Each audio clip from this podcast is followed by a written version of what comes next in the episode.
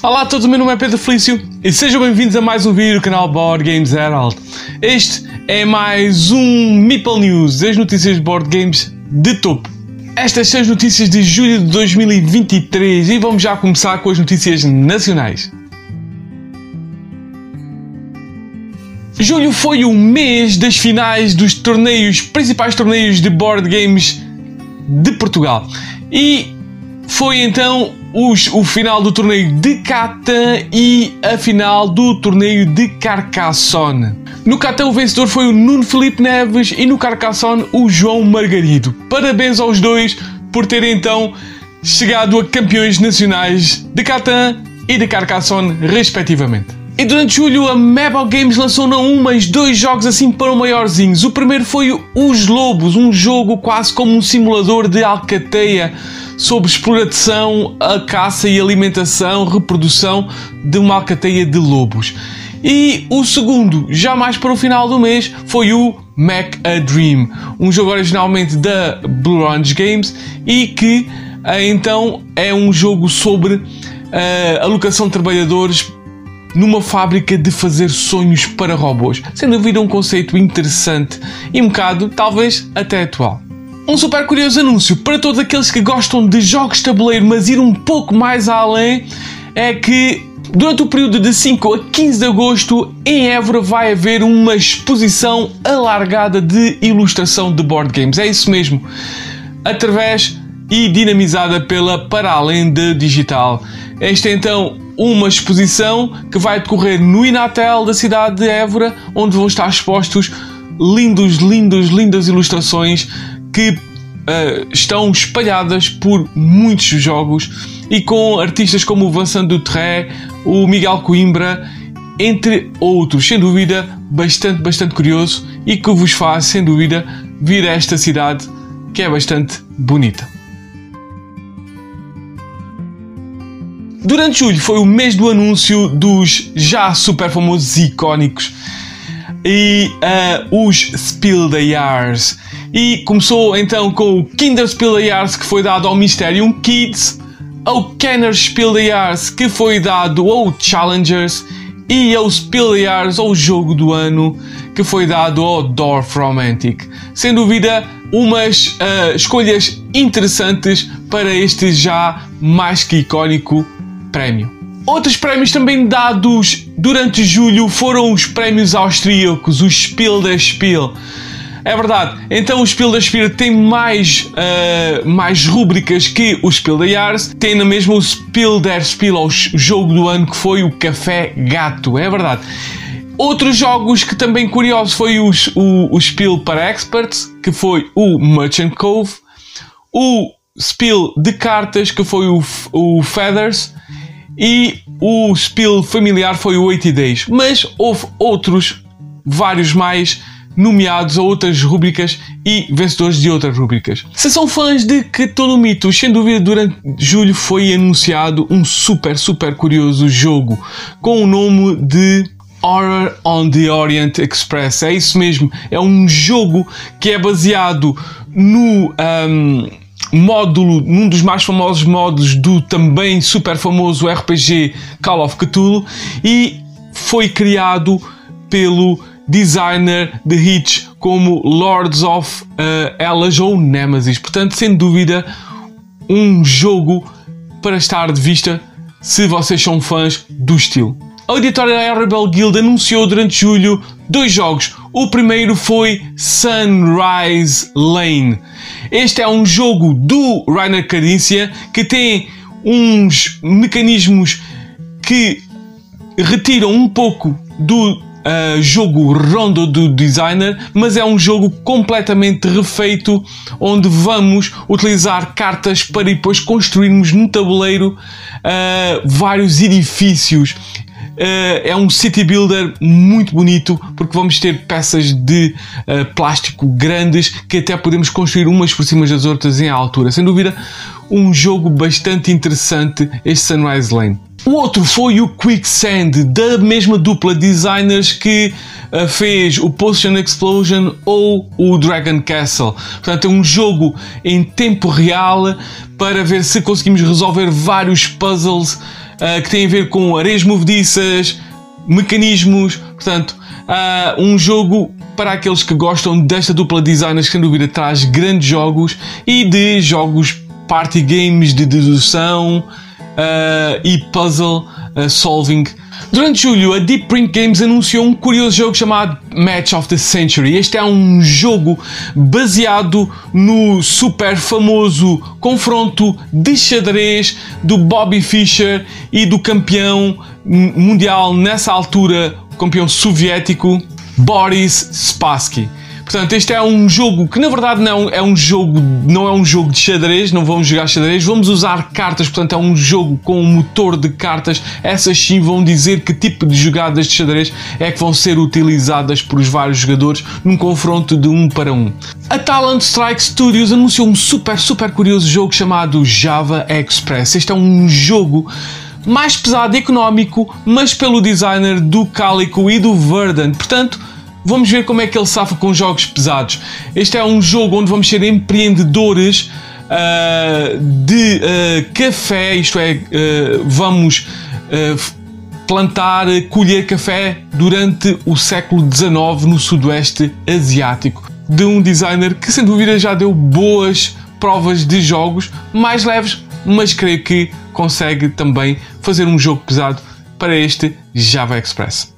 Uma curiosa notícia durante julho foi que o jogo Kalimala, o jogo que trouxe o Fábio Lupiano para a ribalta, vai ser reeditado com uma edição super deluxe com ilustrações uh, do Ian O'Toole e componentes totalmente renovados para este jogo que parece que merece porque é durado por muito boa gente. Portanto, se não têm ou querem uma edição super deluxe, vem aí o Kalimala. Boas notícias para todos os fãs do desenho da animação Invincible da Amazon e da Skybound Entertainment, já que a Direwolf Digital, que sem dúvida traz enormes e ótimos jogos, como a série Clank, entre outras, vai trazer então o Invincible uh, uh, Superhero Building Game. É verdade, vamos então criar super-heróis, não através de deck building, não, não, mas através de bag building, bastante curioso, e através de tableau building. E já vamos construir então uh, super-heróis e depois vamos uh, fazer esses super-heróis interagir com o jogo. Uh, e uh, vamos fazer missões, vamos uh, uh, ver-nos livros de perigos, lutar contra super vilões, etc, etc. Portanto, um jogo de uma editora que, sem dúvida, é bastante interessante. Possivelmente a notícia que mais fez impacto durante julho e que para muitos foi uma surpresa, inclusive é para mim, foi o anúncio do Everdell Far Shore. É exatamente isso.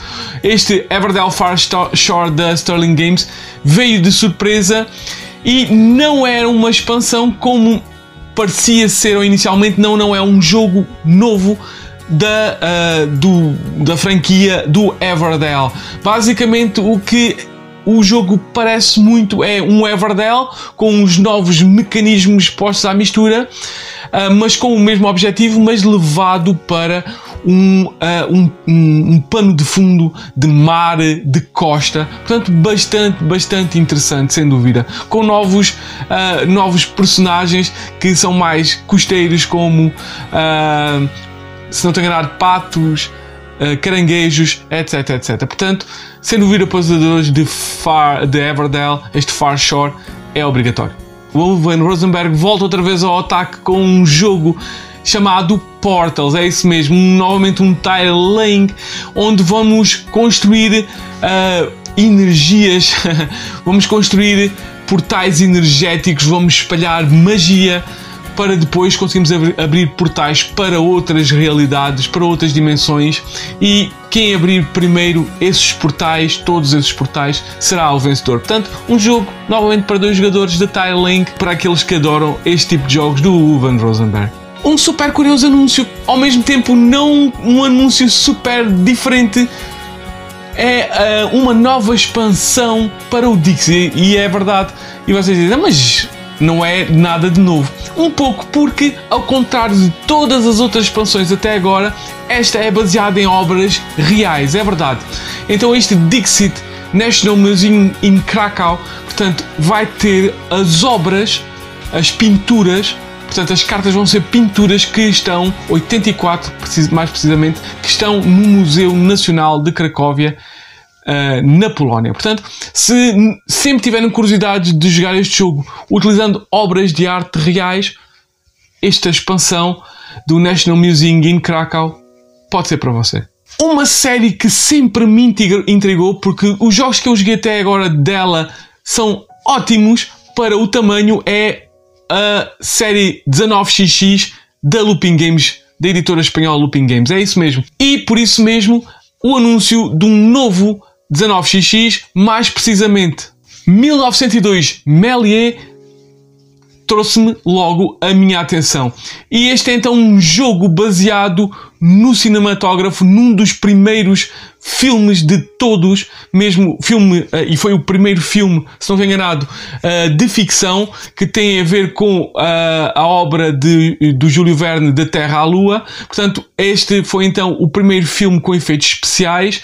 E é exatamente isso que temos que fazer. Temos que recriar este filme. Temos que uh, fazer então a produção deste filme utilizando um mecanismo de alocação de trabalhadores. Estes jogos até agora ainda não me deixaram mal, portanto, este 1902 Méliès está na minha watchlist. E já no final de julho foi anunciado um ótimo jogo, pelo menos um jogo que uh, chama a atenção muito boa gente, porque vem com o selo de qualidade da Board Dice e com os designers David Turci e Simone Luciani e tem por nome Nucleum. É verdade. Este jogo então desta dupla de designers que já tem no seu portfólio inúmeros jogos euros pesados, médios, pesados que faz a delícia de muito boa gente, onde já fizeram jo vários jogos da série T. Esta não é a série T porque é Nucleum e não tem a ver com uh, civilizações uh, ancestrais, mas é um jogo passado numa terra uh, alternativa onde a era nuclear veio mais cheio, veio durante a época vitoriana. Portanto, é um jogo de uh, económico, assim mais para o pesado, destes dois designers que, sem dúvida, ficam logo na, no olho de muito boa gente e tem lançamentos já para essa 2023. Portanto, Nucleum, sem dúvida, é para ficar de olho. E começamos os, o crowdfunding, os destaques de crowdfunding com o Fi Fighting Fantasy Adventures. É isso mesmo.